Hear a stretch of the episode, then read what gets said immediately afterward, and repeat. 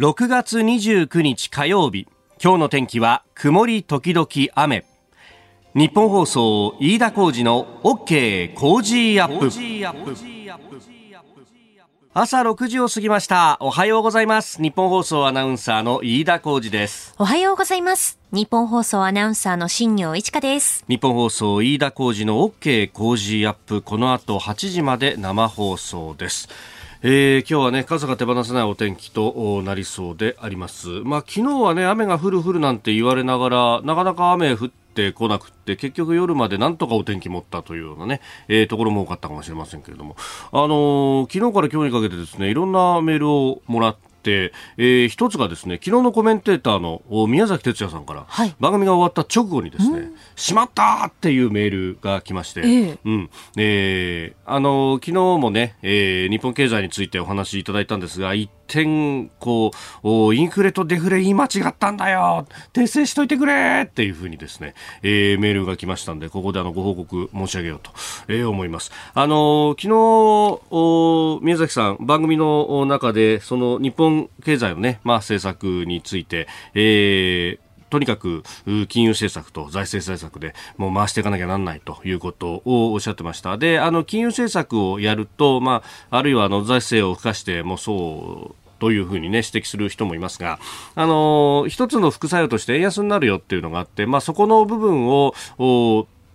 心配する人というのは結構いるんだという話をされてました。で、円安になると、えー、外から入ってくるものの値段が上がると。おまあ、まあ確かにそうですよね。あの、円高の時に、例えば1ドル80円の時に、えー、2ドルのチョコレートを輸入したら160円ですけど、これが1ドル120円になったら240円になって大体1.5倍になっちゃうということで、まあ、あの、その分価格が上がるということで、まあ、インフレの圧力があるというところなんですが、えー、それをこうデフレと言ってしまったんだと。そうすると全部結論あべこべになってしまうのできちっと訂正しておいてくれというふうにおっしゃってました。で、あの、確かにこう輸入する物価が円安に触れると、こう価格が上がってしまうと、うん、えインフレの圧力があると。いうのは確かに一面の真実ではあってそこの部分で輸入するものの値段が上がってしまうよねっていうところは、えー、消費に対しては非常に、えー、マイナス効果になるのは、まあ、確かにその通りであると。ただ、あの、日本という国は、まず輸出がかなり、まあ、そんなに多くは今ないんですけれども、まあ、GDP の10%前後というふうにことを言われますが、えー、輸出の部分で言うと、逆の作用になって、輸入する方は値段高くなるけれども、輸出する方は同じ値段で売れば、日本円に換算すると、利益が1.5倍になるということになるんで、円安のメリットそこにあるのが1点。それから、あの、もう一つ、ここまでですね、日本は、あの、海外に、特に企業がいろんな資産を持っているので、えー、その資産から上がってくるですね、まあ、例えば、あの、株のね、えー、配当だとか、はい、いろんな、あの、お金が、えー、ドル換算のものを円に直したときには、その値段が上がるということになるんで、相対的に考えると、日本の場合は円安になると、企業セクターを中心として儲かるだろうということがあって、え全体としてみると、円安の方が今はメリットがあると。まあ、この先どうなるかっていうのは確かにわかんないけれども、今、えー、日本にとっての国益っていうのは、円安、通貨安になった方がメリットがあるんじゃないかっていう指摘を宮崎さんしたかったと。はい、ただ、その、入り口前段のところでデフレとインフレ間違えちゃうと、理解が間違っちゃうので、えー、訂正をしといてくれと。あのー、夕方の番組をずっと宮崎哲也さんと一緒にやってたことがあ長かったんですが、まあその時もそうだったんですけどもね、あの結構こう、あ、しまった間違えたっていう時は即座にこう電話かかってきたりとかして、えー、訂正したのを思い出してですね、あ、さすが宮崎さんだなというふうに思った次第です。まああの実際そういったことの趣旨をおっしゃっていましたんで、ご報告申し上げたというところと、それからですね、あの、メールというと、あの、先週末に、はい、いや、あの、サンディエゴでね、うん、えー、我々の名前が、特に日本人コミュニティの中で少し有名だという話を聞いたときに、えー、いや、一方で中国からメールが来なくなったんですよと、これが何か影響があるのかな、みたいな話をしていたら、いただきましたよ、メールありがとうございます。ありがとうございます。えー、結構たくさんいただきました。ね、えー、匿名希望でということで、メールアドレスは変えましたというふうに書かれていらっしゃいます。ありがとうございます。ありがとうございます。えー、VPN、仮想ネットワーク網を使ってますと、えー、中国のグレートファイアウォールといえば、えー、ネット版の万里の長なんて言われますが、日経新聞の紙面ビューアーによる閲覧もここ数ヶ月ダメになりました。VPN を使ってみてますと。日経電子版は昔から VPN が必要でしたけどね、と。あ、そうですか。メディアでこうね、えー、狙われてるのは、まあ、に、うちだけじゃないと。日経もそうなんですね。で、今中国では7月1日の共産党創立100周年に向けて国を挙げて機運を盛り上げようとしてますと。えー、CCTV、中国電子台はもちろん、えー、勤務先の共産党支部が社内で党首勉強会を開き、党の歴史の勉強会を開き、7月1日には党を称える歌の合唱大会があるという具合です。えー、社内の党員と管理職が毎日夕方歌の練習に励んでいます。えー、こうやって国威発揚というか民族、過去漢民族だけですけど、の意識を、というものを高めようとしていると実感していますと。ああ、そうですか。今中国そうなってるんだ。で、しかし情報統制というのは恐ろしく、40歳以下の人は1989年の天安門事件も知りませんと。あ、こう、不正字になってますね。えー、コロナウイルスについては周囲は真顔でアメリカから持ち込まれたものだと言っていますと。海外に留学経験のある人までそう言っています。立場上言わされているのかもしれませんがと、えー、こんな嘘がまかり通って何が真実なのかわからないような国で正しい判断をして今後やっていけるのか。世界大の経済大国とは考えさせられるものがありますというふうにいただきました。ありがとうございます。ありがとうございます。まあ本当そういえば時期がこうピタッとはまったなというのが、えー、えー、今週7月1日を迎えるということで今日はですね、えー、この後7時台ですが、えー、遠藤誉さん、えー、中国問題グローバル研究所所長に、ま、中でどうなっているのかという話を様々聞いていきたいと思っております。さあ、あなたの声を届けます、リスナーズオピニオン、えー、ニュースに対してご意見をお寄せください。今朝のコメンテーターは、ジャーナリスト、長谷川幸宏さんです。えー、6時半過ぎからご登場いただきますが、まずは、アメリカの感染症研究所のトップが、新型コロナウイルスの起源をめぐって炎上中というニュース。えー、そして7時台ですが、えー、アメリカ軍が新イランの武装勢力の施設を空爆というニュース。それから東京オリパラに向けて、水際対策の強化を菅総理が指示、えー、そして貧化日報アップルデイリーの元主筆が、えー、空港で出国直前に逮捕されたというニュース、えー、そして国民年金の免除有用者過去最多。でさらにスクープアップのゾーン7時40分過ぎですが、えー、中国問題グローバル研究所所長の遠藤誉さんに7月1日中国共産党検討100周年について伺ってまいります。ここが気になるです、えー、スタジオ長官各紙入ってまいりました。あ今日もバラバラという感じであります。えー、朝日新聞中国共産党100年強国の現在地ということで、えー、特集記事の第1回、えー、誕生祝いにワクチン工場強権トップダウン普及で造成という記事が、まあ、1面から2面に続くということになってていますね、えー、100周年の7月1日に向けて突貫工事でいろんなものを作ってるぞというようなあ記事であります。えー、それから一方でというところで産経新聞は香港弾圧連日一面トップですが、えー、ネットに波及ということで、えー、これも後ほど取り上げますけれども、えー、貧化日報アップルデイリーの元幹部の方英語版の編集長だったあ氷以氏が、えー、出国直前に逮捕されたと、えー、香港国際空港で逮捕されたということになると空港を使うだけでも点々点という非常に背筋が凍るようなー、ニュースであります。えー、それからですね、えー半年後の景気について、まあ、社長100人アンケート日経新聞がやっておりまして一面トップです。拡大9割超と、えー、ワクチン接種が追い風になって経済がまた回っていくのかなというところがまあね、えー、なんとなく世の中の雰囲気もそうなりつつあるかなという感じもありますが、まあ、ただあのここで強調しておきたいのは、えー、それでこう戻ったとしても、えー、2019年10月に消費増税もあったしもともと景気は2018年の10月をピークにして、えー、下がり基調であったということも考えるとただコロナ前に戻すだけだと実はあんまり景気良くなかったということで、まあ、それ以上の、えー、扶策をしないとまあ、あの富裕層の方々はねもともと資産効果とかがあっても実感があるのかもしれませんけれども我々庶民まで回ってくるにはもうちょっと手こ入れするないと困るよねとそうじゃなくても、えー、選挙も近いし総選挙もというような、えー、ところもですね、まあ、あのしっっかりとお考えいただきたいというふうにいい説に思います。えー、そしてあの子供を持つ身としては本当に胸の塞がるようなニュース毎日新聞は一面で報じておりますが、えー、下校列に車男児2人死亡という千葉八街の、えー、事故のニュースであります。先ほどね新業アナウンサーも、えー、読んでくれましたが、えー、千葉八街市の路上で歩いていた子供の列に大型トラックが突っ込んだということで、えー、2人死亡1人意識不明2人重傷という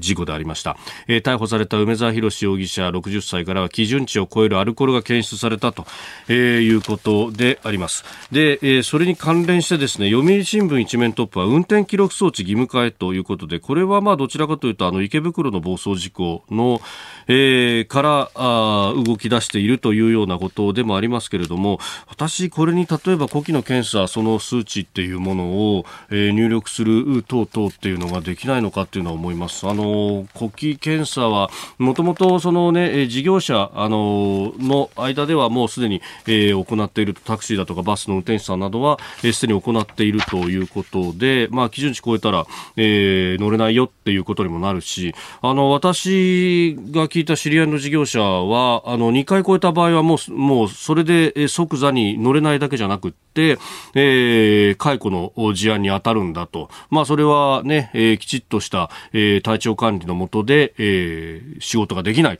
というふうに見なすということだそうで結構厳しい基準を設けているところもあるということなんですが、まあもう物理的に車が動かせないっていうふうにすれば、まあこういうこう飲酒による事故っていうものは防げるんじゃないかとも思うんですが、これも前々から言われてるんですけれども、どうなんですかね、技術的に難しいんでしょうか？うん、誤作動が心配だとかなんとかっていうのもありますけれども、いや、その前にこういうこう運転をするということ自体が、うん、あの、免許をもらってる立場として、あれは、あの、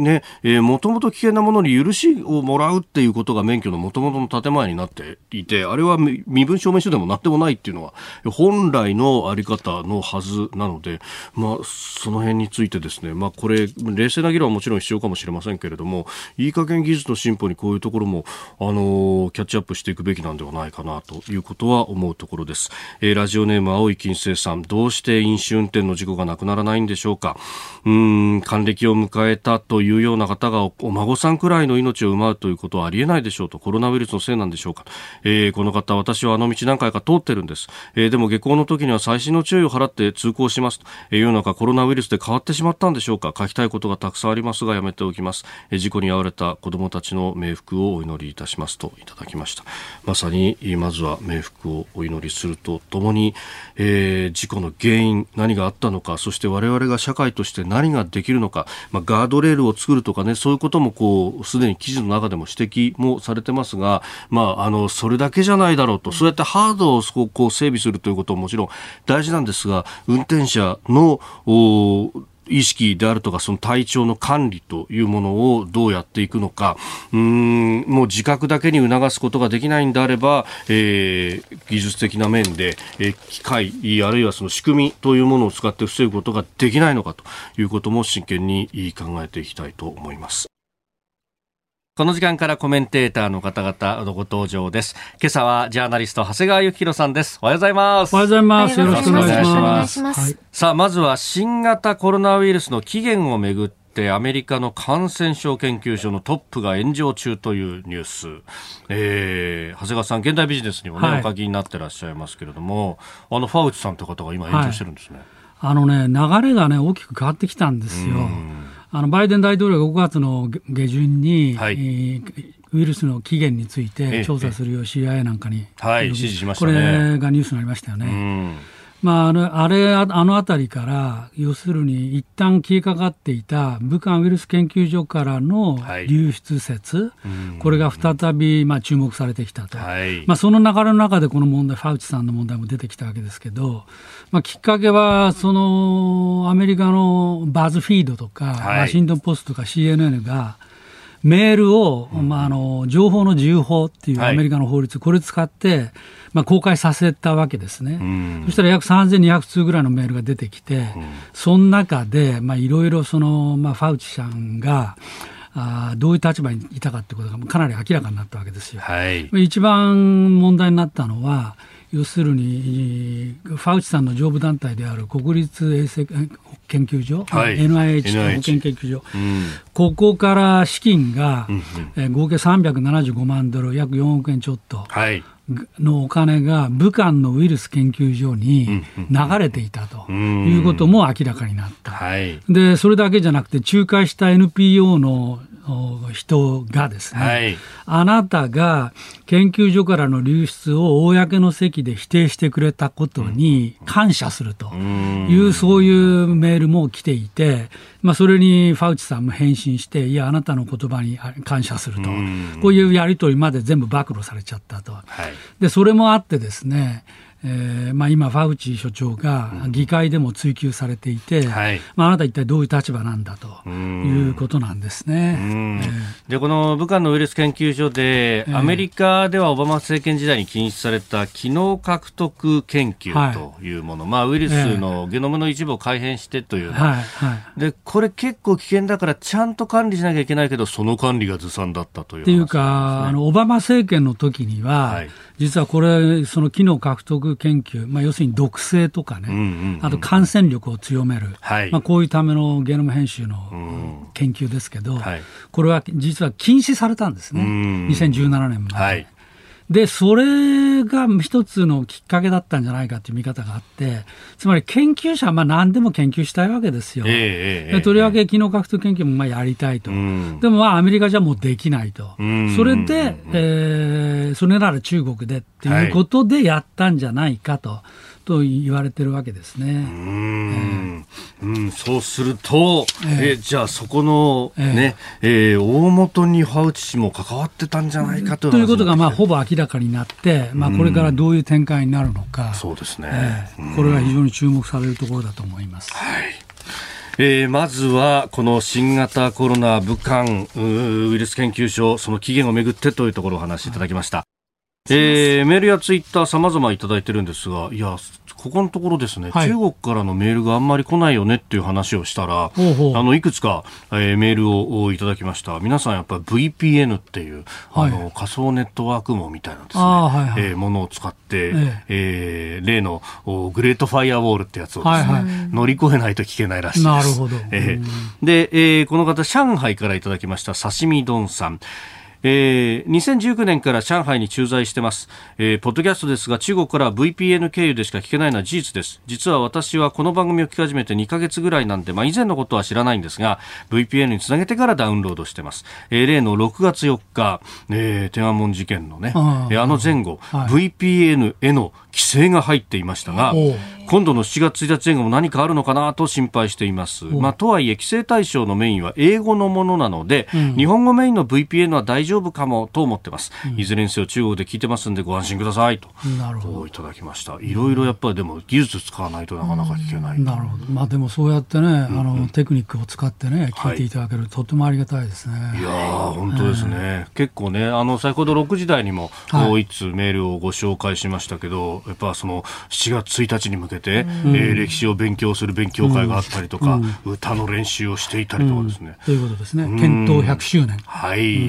まあそのあたりも含めて、まあ今日のね、えー、7時台の扱うニュースも裏のテーマに中国というのは多そうですね。はい。はい。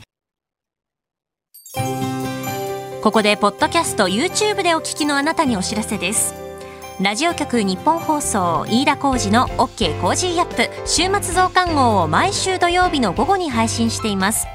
1週間のニュースの振り返りそしてこれからのニュースの予定さらにトレーダーで株ブロガーのひなさんが今週の株式市場のまとめと来週の見通しについて解説しています。土曜日もぜひチェックしてください。あなたと一緒に作る朝のニュース番組飯田浩二の OK コージーアップ。海外でお聞きのあなたそして関東以外の地域でお聞きのあなたからの参加もお待ちしています。では7時台最初のニュースはこちらです。アメリカ軍が新イランの武装勢力施設を空爆。アメリカ国防総省は27日、アメリカ軍がイラクとシリアにある新イランの民兵組織の武器庫などに対し空爆を行ったと発表しました。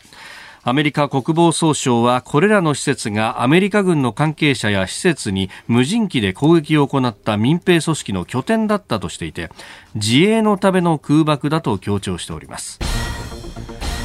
えー、イラク国内の新イラン民兵組織神の棟梁団カタイブ・ヒズボラなどが拠点として使ってたということだそうです、まあ、あの名前が出てるのはこのカタイブ・ヒズボラですけども、はい、まあ、今、この中東ではこういうその武装組織が続々といろいろ出来上がってきているようなんですね。で今回のこのグループは、はい、まあ、イランの支持を受けているだろうと、支援を受けているだろうと見られていて、はいそれがあのイラクに駐留しているアメリカ軍の基地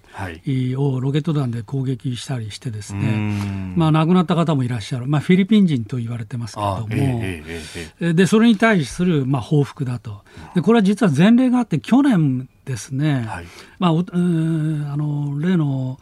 あの支援あのイランの親衛隊の司令官、ソレイマに。革命防衛隊の司令官の,、えー、革命防衛隊の司令官をやりましたよね。ソレイマニ氏がそうですよね。空爆した。で、その前年な、それ去年去年の1月ですけど、その前の年に、実はそういう武装組織があのアメリカの基地を攻撃するということはずっと続いていて、えー、それでトランプ政権がその時に、まあ、反撃すると言いながら、はい、実は直前でやめたりしていたもんだから、えー、どんどんどんどんエスカレートしてきたっていう。なんか無人機を落とされたりとかいろいろありましたよね、あの時ね。で、そういう、だから今回も反応しない、報復しないと、うん、このアメリカ軍に対する攻撃がどんどんエスカレートしてくるっていうことがあり、はい、まあ、バイデン政権としてはそれに対する報復だっていう、まあ、こういういう一つの、まあ、言い方ですよね。で一方、彼らの側にすると、はい、実は今のそのソレイマニがやられたことに対する報復っていうのは、今でも続いているわけですよ、今でも。で、まあ、挑発して反撃すれば、はい、反撃、アメリカが反撃したことによって、、反アメリカ、反米国機運が高まると。で、そうすると、それがすなわち、イランの勢力拡大にプラスになると。なるほど。まあ、こういう、まあ、入り組んだロジックなんですね。ああ。で、イランも政権交代した直後ですよね。えーえーえー、で、ですから、まあ、アメリカとしては、まあ、政権交代を受けて、はい、実はイラン核合意、トランプさんから脱退したイラン核合意をもう一遍復帰させたいので、はいあんまり怒らせることはしたくない。えー、と、えー、さりとて何もしないわけにはいかないと。うん、でそこのギリギリのバランスのラインで、まあ、今回は、まあ、非常に限定された、まあ、攻撃をしたと。まあ、限定されたと言ってもですね、まあ、彼らのやられた側は大体1人か、1人が死亡したっていうふうに言ってるんですけど、別な組織によれば、あの、いや、実は27人ぐらい死んでんじゃないかっていう話もあるし、まあ、そこの死者ははっきりしないんですけど、まあ、あの、そういう微妙なバランスの上での、まあ、攻撃だったっていうことですね。うん。まあ、アメリカはこのイランに対して、まあ、核合意から抜けて、えー、まあ、その核開発をしてるじゃないかっていうところでも制裁を加えてますが、えー、一方、そのテロ対策という意味でも、加えてる制裁もありますもんね。そうですね。まあ、全部で何千という1000単位のうん、あの制裁措置っていうのがあるんですけど、バイデン大統領、仮に核合意したとしても、はい、全部やめるってことにはないと。で、まああの、新しく選ばれた大統領も核合意したいと、えー、なぜなら制裁を緩和してもらいたいからと。あまあ、だからといって、でも、核開発が、あのまあ、あの止めどもなく広がっても困るので、そこのところをどうするか、まあ、私はもともとの核合意だって、実は非常に中途半端で、はい例えば遠心分離機の制限なんていうのは10年間だけだったわけですよ、はい、でプルトニウムについても15年の制限だったから、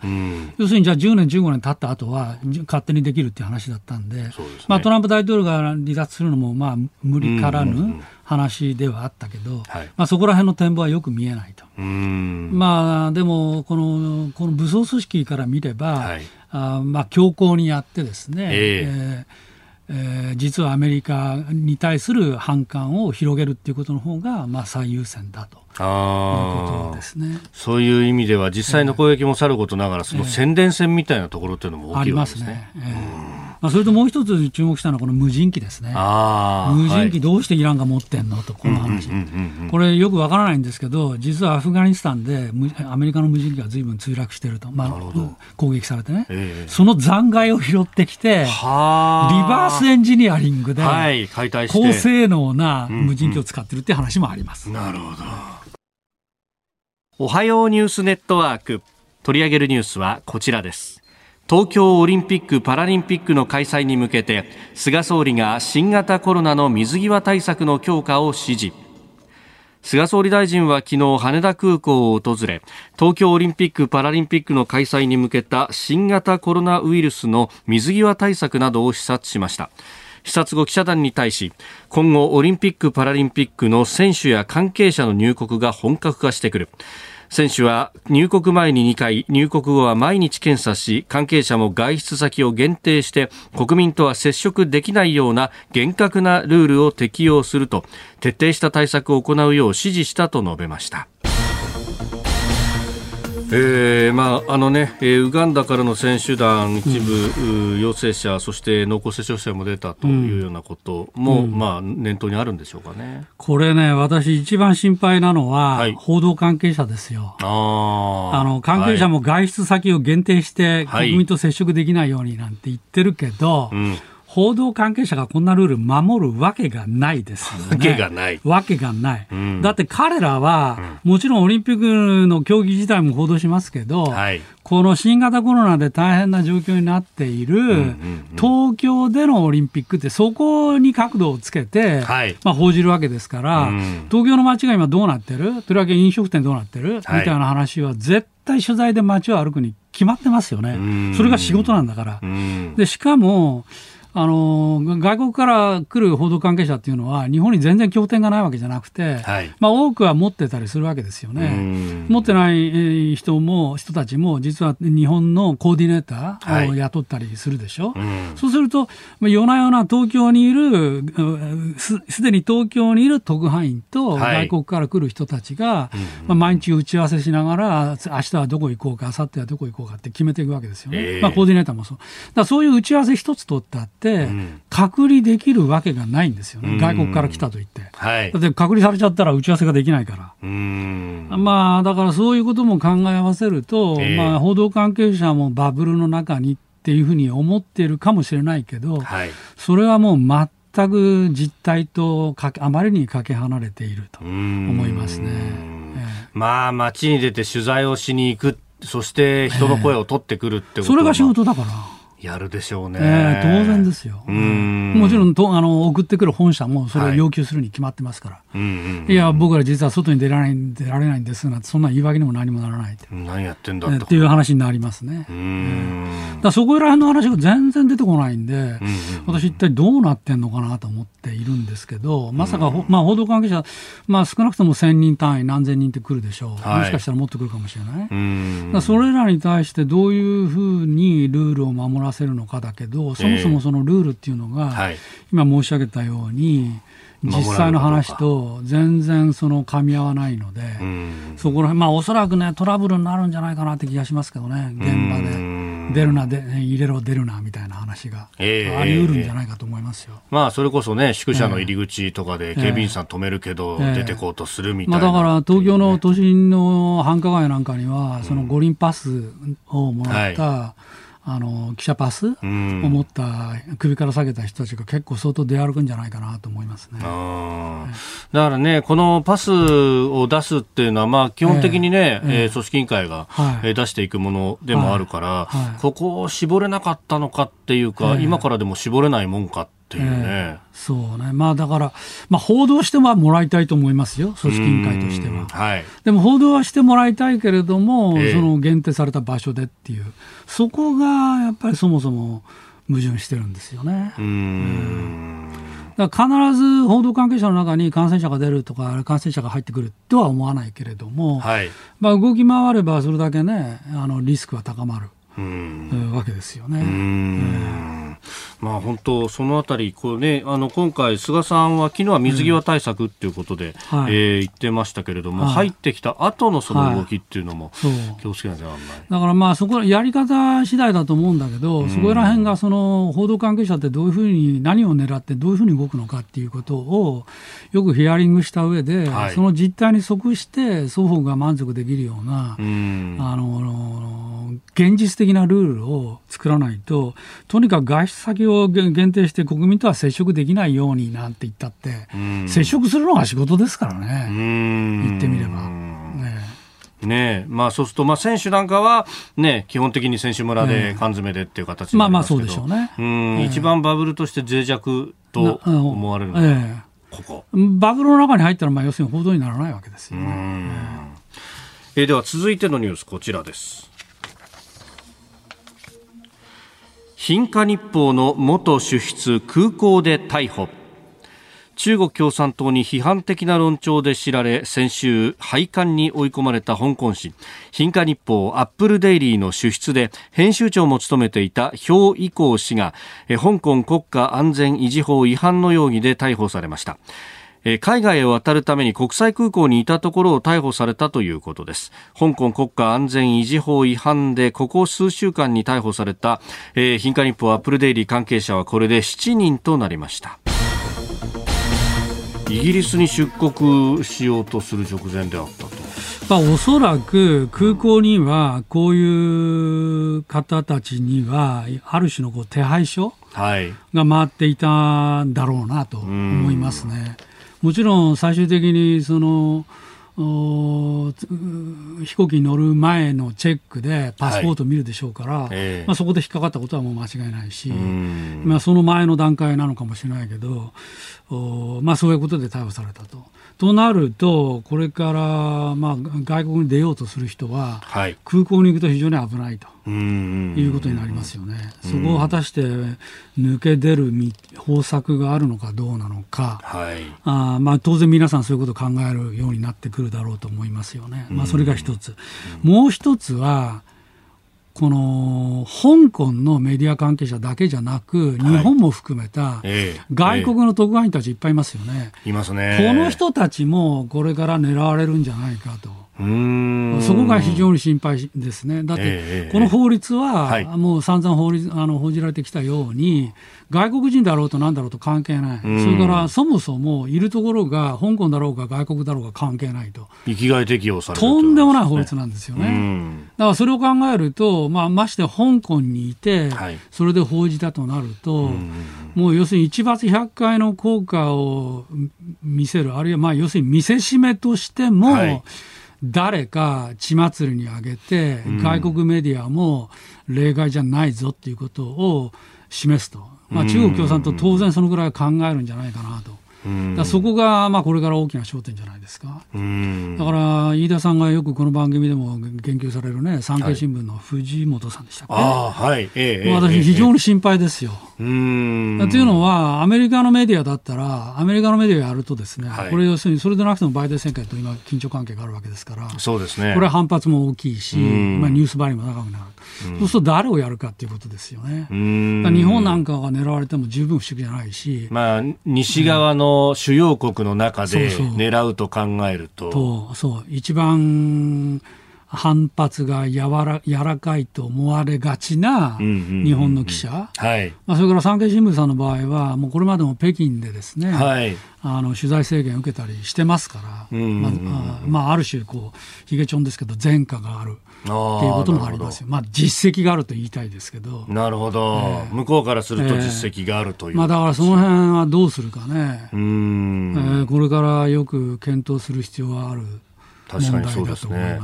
でアメリカのこう メディアをやるということになると、当然、その同業他社たちも含めて報道の自由がどうなってるんだっていうことを言うけれども、確かに、まあ、同じ産経の、えー、ソウル支局長の加藤さん、当時が、あのパク・クネ政権に、ね、あの逮捕された、あの身柄を拘束された時に、じゃあ報道の自由でどこまで日本のメディアが一致団結ができたかっていうのを考えると、相手が中国ということになると、ますます腰が引けるんじゃないかと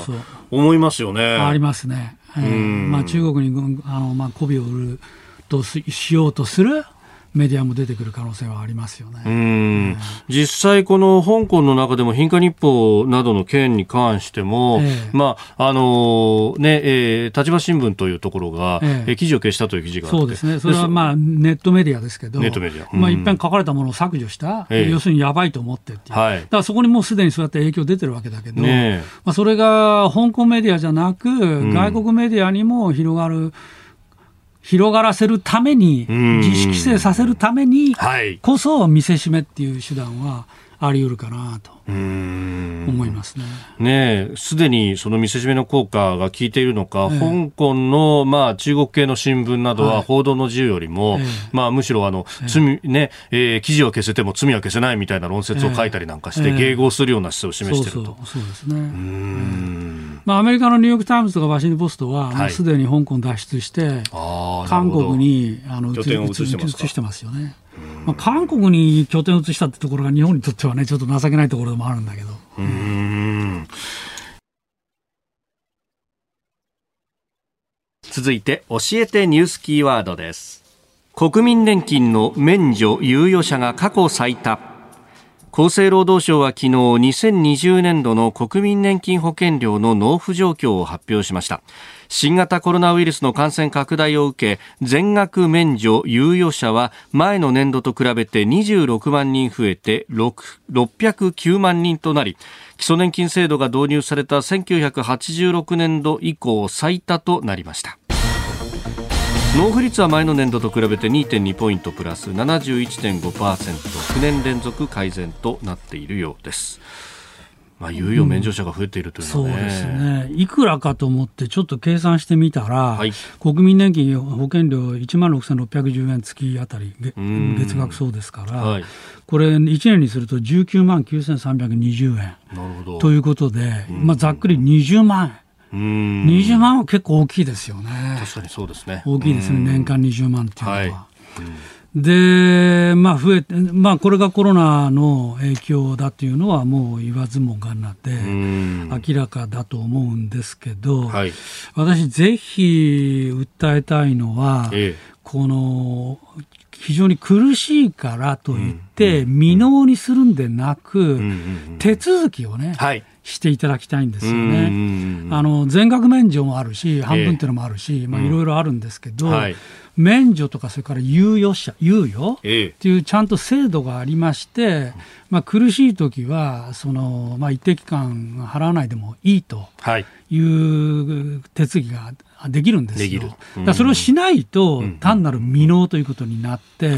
まあ、後々、えー、不利益を被るということですから、まあ、ここはぜひね、手続きをきちんとされると。そうすれば、その、場合によっては、その、やり方によっては、あその支払っていた期間あ例えば後でね、えええ、余裕が出て出てきてから、はい、後で未納分を納めるっていうこともあって、うん。はい、そうすると資格があのかなり回復してくる、うんうんうんえー、っていうこともありますからそ、ね,、れを忘れずにっていうかね、まあ、ためらわずに、はい、ぜひやっていただきたいなと思います。まここ7、8年でそのね、支給要件が緩和されて、もともと25年納めてなければもらえないものが、まあ10年でもということになりましたけど、まあただ、納付期間10年だと、当然もらえる金額も少なくなってしまうと。未納期間が、えー、長いと、その分もらえる金額が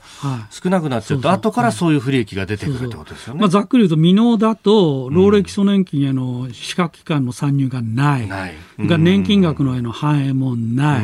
それから年金の受給資格機関への参入もない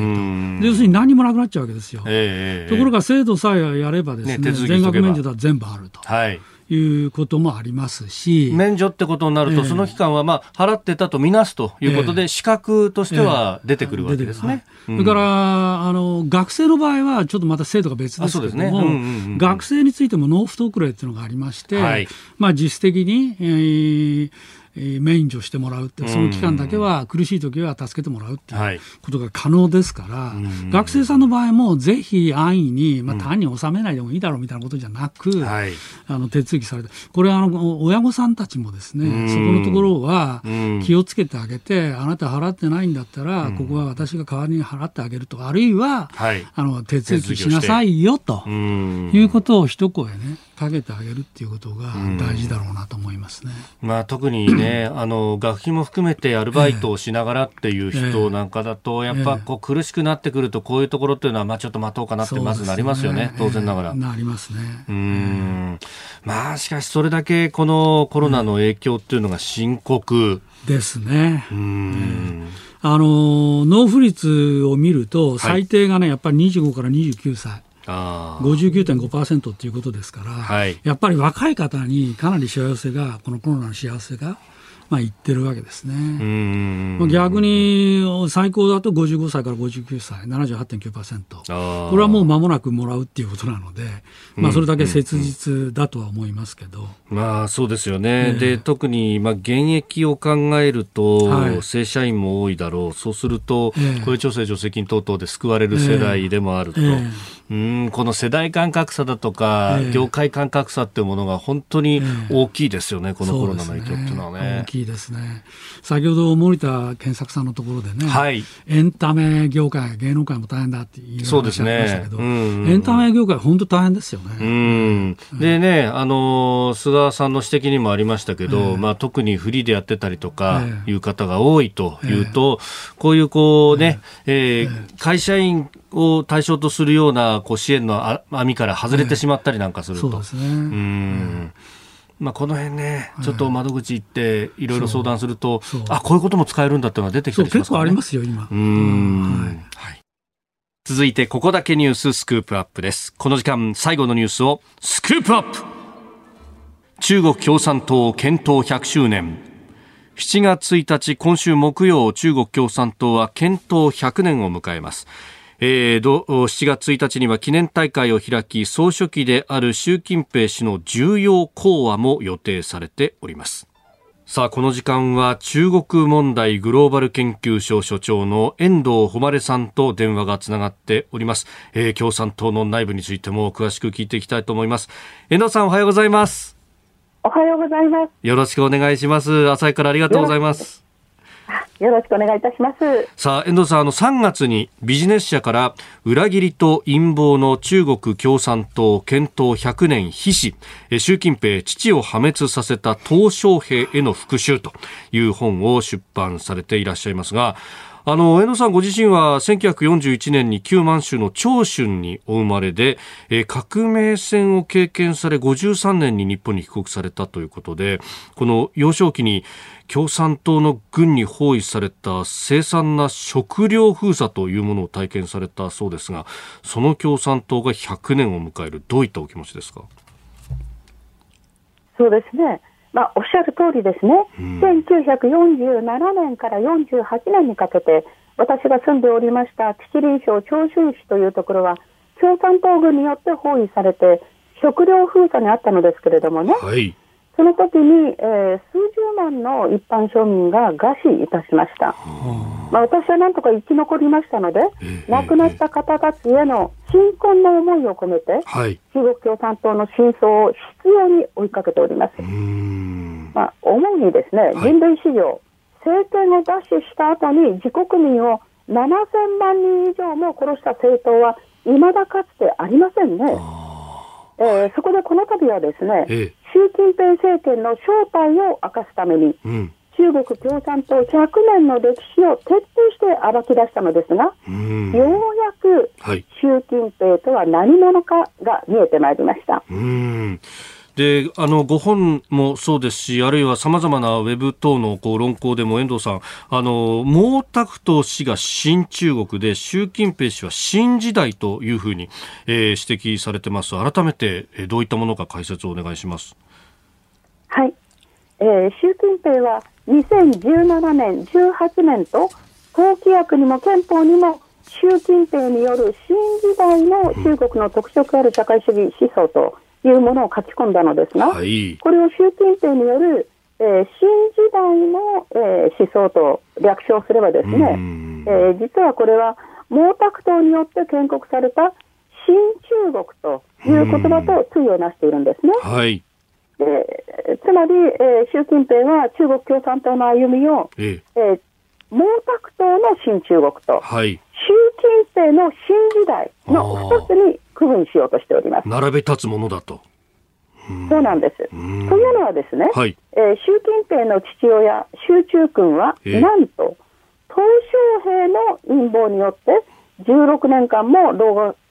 獄生活を強いられていたことが、この度分かりました。で、その恨みを晴らそうとですね、習近平は、はい、えー、鄧小平を江沢民、胡錦涛と3人まとめて、過渡期の政治家だったと位置づけております。でまたですね、習近平は、あ、習中君、習近平のお父さんの習中君の方はですね、はい、毛沢東が革命根拠地とした延安、延安というのがございますね。はい、ええええ、この延安を築いた人ですので、えー、鄧小平によって消されてしまった延安の革命精神の重要性をまあ、習近平は何としても復活させようとしておりましてね、えー、検討100周年をきっかけにといいますか、はい、まあ、それを口実にして、今、中国を真っ赤に染めているところでございます。で、その習近平氏、現在の狙いっていうのはどこにありますか？はい。習近平の狙いは2つあります。うん、1つは、えー、中国共産党による一党支配体制の維持でして、はい、もう一つはアメリカに追いつき、追い越すことでございます。で一党支配体制の維持のためにはですね、はい、言論弾圧が不可欠ですので、うん、言論を強化しておりますね。はい、そうですね。そうですね。うん、で、もう一つのアメリカに追いつき、追い越すこと。えー、これこそをですね、新時代と定義しています。出えー、中華民族は新しい段階に入ったということなんですね。でつまり、中国の力がアメリカと拮抗するところまで来たというのが新時代で、アメリカに追いつき、追い越すことをなんとか自分の在任中に果たしたいというのが、習近平の狙いでございます。なるほど。で、一方で、遠藤さん、この、あの、一党支配のための言論弾圧の部分っていうのが、これ、あの、習近平氏のアキレス腱じゃないかという指摘もされてますよね。え、そうですね。なぜならですね、はい、え習近平は親の敵を打っているはずなのにですね、えええ、言論弾圧に関しては親の理念を裏切っているからなんです。習中君、あの父親のね、はい、習中君の方はですね、実は最後まで言論の自由を主張して、はい、異なる意見を認める法律を制定しようとしていたほどなんですよ。考えられないですね、共産党員でね。そうですね。まあ、しかし、その一党支配体制を維持するためにはですね、はい、言論を弾圧するしかない。したがって、親を裏切っているので、まあ、ここが習近平のアキレス腱となるのではないかなというふうに思っております。なるほど。さあスタジオにはジャーナリスト長谷川幸宏さんもいらっしゃいますあ遠藤さんはじめましてあの長谷川幸宏と申しますはじめまして。どうも、いつもあの、遠藤さんのご著書とか、あの、お書きになったのコラムで大変勉強させていただいております。ねありがとうございます。いや、もうとんでもございません。え、本当にありがとうございます。そこで実は、あの、ぜひお聞きしたいのは、まあ、習近平はそうやってあの言論弾圧、あるいはライバルたちをその蹴落とそうと思って、まあ、大変な権力闘争をやってるわけなんですが、果たしてですね、その習近平を追い落とす、そういうこのなんていうか内部分裂というか、そこら辺のところは今どんな様子なんでしょうか？果たして内部分裂の可能性あるんでしょうか？あよろしいですか？どうぞ。これはあの権力闘争だというふうには私は思っておりません。すなわちその李克強とかですね、はい、そういうその周りにいる人たちとの権力闘争というのではなくて、うん、あくまでも鄧小平に対する敵討ち、仇討ちであってですね、その鄧小平をその自分が乗り越えていくということをやるためのまあ、すべての手段であるというふうに私は見ております。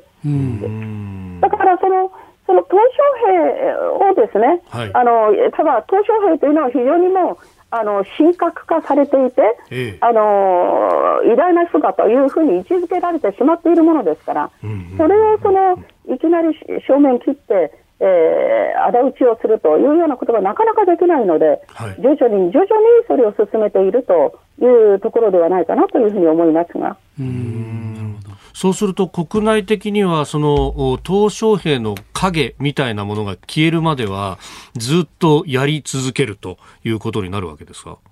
そうですね、ただその、えー、光沢に一派とか、はい、まあ、あの共生団の一派とか、うん、そういうそのいろんな派閥っていうのがありますけれども、えー、えー、実は東小兵の派閥っていうのはないんですね。東小兵は次々と、えー、家国法、えー、はい、雇用法、うんうん、企業と、すべての人を次から次へと、えー、トップの人をこう倒してきた人ですので、はい、ファンがいないんですよ、彼につってついている、はい、小平派というのは聞いたことがありませんよね。うん確かにそそこのところが、まああのえー、その個人的な派閥で、えー、倒されるというよりも、はい、まあ、あまりにその、えー、革命の根拠地というものに対して赤い血をこうあの燃えさせるということが行き過ぎになってんじゃないかなということ